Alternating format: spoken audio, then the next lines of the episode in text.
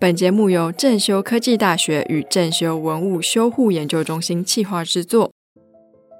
一件艺术品或许经得起历史的考验，却不一定经得起人为或外在环境的破坏。欢迎收听《正在修复中》节目，我是主持人王维轩 Vivi。那我们前面几集其实有聊到非常多不同材质的修复，那有像是陶瓷有很多很有意思的故事嘛。那今天这一集呢，我们要走到更深的地方去吗？是不是吴老师？诶，也没有太深啊，因为只是我们一般都把科学这件事看得太过神秘莫测。是，那其实科学我们日常生活中都接触得到，并没有那么的可怕啦。嗯，老师先现身说法，那我们介绍一下，他是我们的化学分析组的组长吴汉忠老师。好，大家好。好，老师，为什么艺术品会需要科学检测啊？应该这么说啦，我们把科学检测当成一种调查的方式跟工具。那艺术品跟人跟任何的事物都一样，当我们想要去了解一件事情的时候，那我们就会需要一些工具去了解它。例如说，像艺术品的鉴定，我们知道有专家的风格啦，好，或者是用其他的方式去做。那些他们学到的这些知识是属于他们的工具。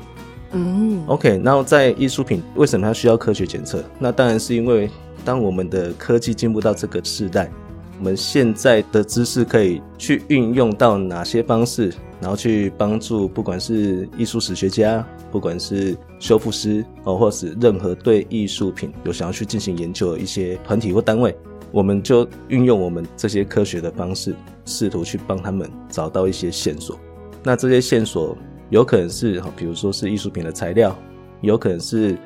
画家调制的颜料，有可能是它有没有受伤了，有没有老化了，有没有裂化了，甚至有一些被画家藏在画布表面后面的东西，我们也可以用这种方式去找到。这个就是为什么艺术品需要科学检测。那可能再讲的更具体一点，我们人生病的要去看医生，那看医生之前，你也会做一些检测。但我们没有生病的时候，也会定期的去做健康检查。那我们会把艺术品的科学检测呢，当成一种健康检查的概念，定期的去做相关的一些检测，然后去了解说，哎，这个艺术品会不会要生病的，或者说它有什么地方可以去加强的。我们是用这样的一个概念去做的。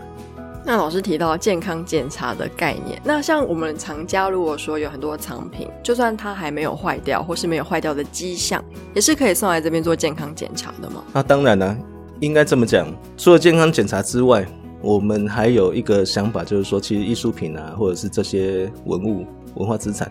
它都可以去做一些科学履历。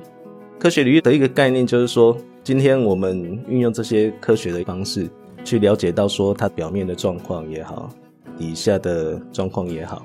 然后它整体健康的状态，日积月累啊，这些未来都可以成为这个艺术品、这个文物的科学履历。我们也可以从它渐变的状况去调查或去了解，说它会不会面临老化或裂化。哦，举例来说，艺术品或是一个可能是一个雕塑或是一幅画，三十年前的科学履历告诉我说，它在这个地方有一个裂痕或怎么样。可是这样的履历其实并没有让外界知道。那三十年后有一天，这个作品哎又跑到市场上来，就可以透过这样子的科学履历去验证说，哎，它是不是三十年前的那幅真迹？对，而且另外一个例子可以辅助说明，前几年陈破基金会它有针对他们的作品去艺术微喷，艺术微喷有些人会觉得它是复制化，但是事实上在我的概念不是，因为它呢是在那个时代扫描当下作品的状况。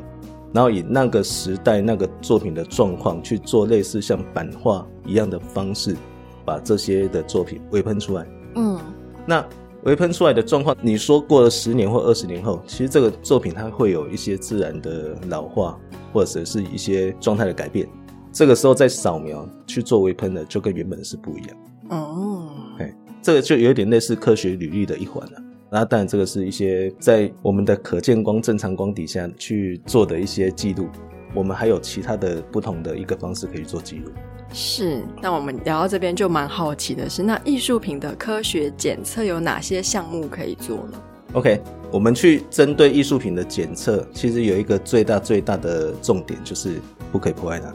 在不可以破坏它的这个前提之下，我们用什么方法去做呢？很简单，不破坏，那我们就是要用类似像光这种元素来当成我们检测工具。光这个元素呢，如果讲学术一点，它可能就是类似电磁波、辐射线。Anyway，所以它其实是有不同的波长。像我们刚所提到的，像艺术微喷这件事情，是用可见光去做。那可见光呢，就是我们小时候学的彩虹、红橙黄绿蓝靛紫等等的这些不一样的光波。当然，这些电磁波它除了可见光的范围之外，它也有其他的不可见光，而且它也是在我们的环境四周都有的。那所以举个例来讲，如果我们要知道。艺术品它的表面的状况，那通常我们会用紫外线，也就是说它的强度比可见光稍微强一点。那我们用紫外线去照射它的时候，那它表面一些状况，例如说它有没有发霉，它的水质的质痕，或者是说它的一些粘连啊，甚至说它有没有被修复过，我们都可以用紫外光的一个检测，然后去了解到它的状况。那除了紫外光之外，另外一个部分我们比较知道就是红外线。那红外线的话，我们可以看到油画底下它有没有炭笔的底稿。为什么会这样子呢？我相信大家都有经验，比如说我们今天去做复检，然后那个复健师会给你一个远红外线的一个灯照在你的膝盖，嗯，跟你说，哎，这个它可以帮助你的血液循环。啊，我们都不知道到底有没有效，反正我只知道啊，它照下去，然后好像热热的。那其实红外线它的电磁波的这个波段是可以穿透一些物质的，比如说像去做复健，它就会穿透我们的表皮的皮肤跟肌肉，然后让比较内部的血液受到热，让它跑得比较快。OK，那在油画好或者艺术品，它也是一样，比如说油画的表面，它其实是一些不管是矿物啦、亚克力啊等等的这些颜料层，下面如果有用炭笔做底稿或铅笔做底稿的时候。它就怎么样？它就会吸收红外线，所以我们在用红外线去摄影的时候，就可以看到它底下的这些底稿。那这些底稿，它就有一点点像是艺术家，他可能不一定想要让人家知道。我们有的时候会看到，哎，表面的涂层是这样子，但是用红外线去照，哎，它原本的底稿不是这样子。这个其实对像艺术史的一些研究等等，它都是有帮助的。而且这个是一般我们正常光哦是看不到的，所以是有一点点在挖艺术家的小秘密这样子。啊，那艺术家有想要被知道吗？哎，这个东西我我下次去天上问看看。宝贝，宝贝一下。那其实除了红外线之外，因为它是稍微的穿透到颜料层的底下，我们一样在医学行为里面也会碰到的，就是 X 光。我们想要知道我们的肺部怎么样。骨骼有没有断掉等等的，我们就要用比较强的这个电磁波，用一个穿透式的一个方式去了解我们身体里面的状况。OK，那在油画艺术品或文化资产这一块也是一样，我们用 X 光这种穿透力比较强的电磁波，那我们就可以观察到说，哎，它这表面，比如说表面它是画一张裸女，它下面有没有其他的图？从我们的一些检测里面，其实还蛮常遇到这些事情的。下面的图呢，有些是已经完成的，就是有时候我们可以稍微检测到它有没有落款；有些呢，我们也有遇过它未完成的，可能他画到一半觉得画的不好，然后就又重新画。那这些也是属于说艺术家他不想让人家知道秘密了，所以这个也是蛮有趣的一个检测方式。这让我想到，他其实是不是也可以看到那个落款前后的时间上？落款的前后的时间，我们应该可以这么讲，它在一个展呈现，它没有所谓的时间轴的呈现，但是它可以说，嗯，好，这张画是在下面啊，它下面有落款，嗯，但是另外这一张画它在表面嘛，所以它应该完成的时间比它排后面，所以它后面有落款。哦，所以可以知道是另外一个向度。对，他知道是另外一个向度，因为。可能在我们学科学的这一块啊，我们会特别的去注意到说，其实有多少证据说多少话，然后不去预测其他的一个行为。因为科学的检测，尤其在艺术品，我们会希望说，嗯，我们这个检测呢，用相同的工具，由不同的人来，都可以得到一样的结果，这样是一个比较公正的一个方式。那结果的判读呢？我们就留给有需要的人去判读。因为有时候作为科学检测的一些成员啊，我们其实对艺术史或者是艺术的一些评判脉络啊，对的了解程度没有这么高，对因为我们就是没有那么 focus 在检测这件事情上。对，所以我们是把我们所得到这些资讯给他们去解读，这样会比较好一点。那我们有时候去医院做健康检查，很多医生会跟我们说，我们要注意，就算是健康检查，X 光一年不要照超过几张，因为它其实也是这种辐射，会对人体累积的话会有不好的影响。嗯，那像艺术品检测，不知道吴老师这边有没有一个建议的频率？假如说我今天这个艺术品购藏可能有十年，嗯那我要送健康检查是三个月送一次吗？还是怎么样的频率是比较合适的？OK，好，其实像一般的典藏的这些艺术品啊，我会建议说，一开始的时候先检查一次，就是说你刚入库啊，或者是说你刚购藏这个作品的时候，一开始先做做一个全面的检查。嗯那做完全面的检查之后，通常下一个周期，我会建议最好是遇到修复的时候，或者你是一个比较 long term 的时间，譬如说五年，因为我们虽然检测都是非破坏性，但是其实作为在做检测这一块的，我也不希望说艺术品它去做一个过度检测的这件动作。检测虽然本身不会破坏，但是它在整个的过程，比如说持拿，比如说运输，哦，比如说他去做其他相关的一些分析，以颜料的元素分析好了，它虽然是非破坏式，但是它必须去接触到它的颜料的表面。那接触到颜料表面，它就会有存在一个风险。今天我们如果不小心移动了，或者是哦压得太大力，然后，或者是突然间地震什么的，有很多不可知的问题。这些风险的话，其实是可以被避免的。所以一开始被检测过之后，然后接下来是你遇到有修复的问题，我们去进一步的追踪，或者是一个比较长时间，三年或五年等等，你发现到它可能有裂化、黄化，或你觉得它可能会有一些老化的问题的时候，我就建议可以再做一次检测，跟之前的去做一个比对，因为你没有一开始去做的话，你其实很难去做比对。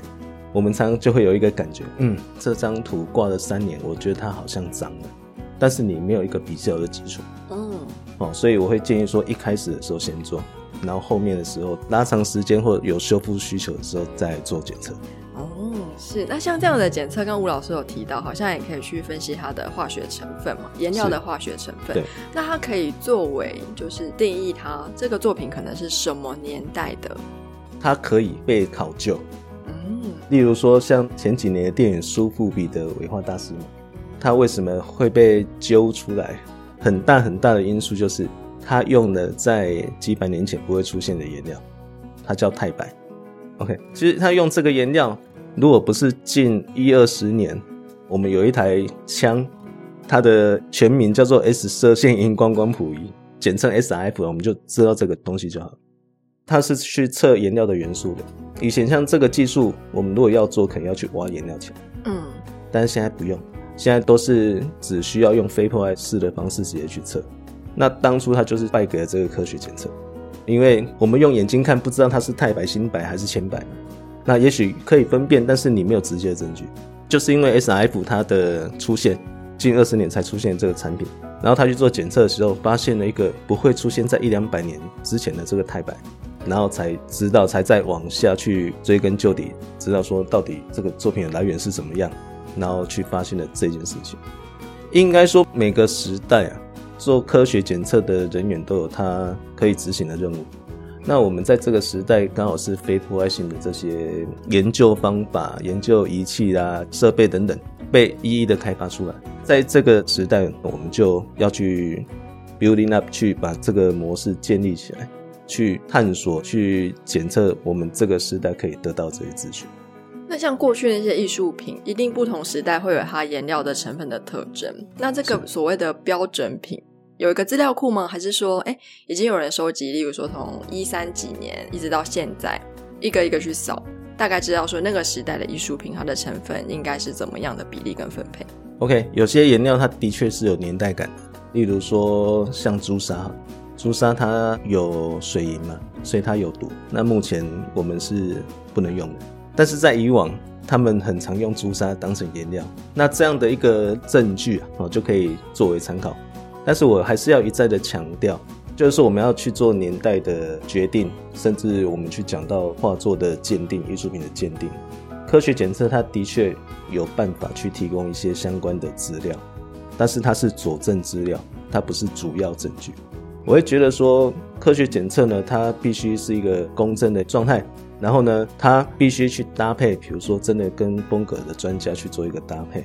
这两方去达到一个比较具有共识的结果。那这个决定权可能也不是由风格专家来讲，这是真或假，也不是由科学检测这边，而是最好能够有人熟悉这些领域，然后做一个综合的评断，这样会比较公正一点。所以，我们回到颜料年代的这件事情来看，颜料成分的部分，以前所使用的一些颜料，在我们近代的科技去发现，哎，原来它是毒药。哦，例如说，像我们有去检测过一张毕卡索图，那它里面所使用的绿色颜料。当初在法国那边的时候，是一个非常受人家欢迎一种鲜艳的绿色，它叫巴黎绿。但是呢，我们现在知道它是一个毒药。以前真的在法国，甚至还有因为太喜欢这个颜色，然后去舔它而死掉的。真的？啊？对，可以 Google 一下巴黎绿的故事。它现在就不能用啊。那所以我们当初去分析这张图的时候，哎，有看到这个颜料，其实也是蛮有趣的。那你说能不能用这个证据就去确认说它一定是谁的图？其实不见得，不一定。啊，但是我们可以经由这些调查去做一些有趣的结果，然后可能也可以去找到一些不是当代所使用的这些颜料。天哪，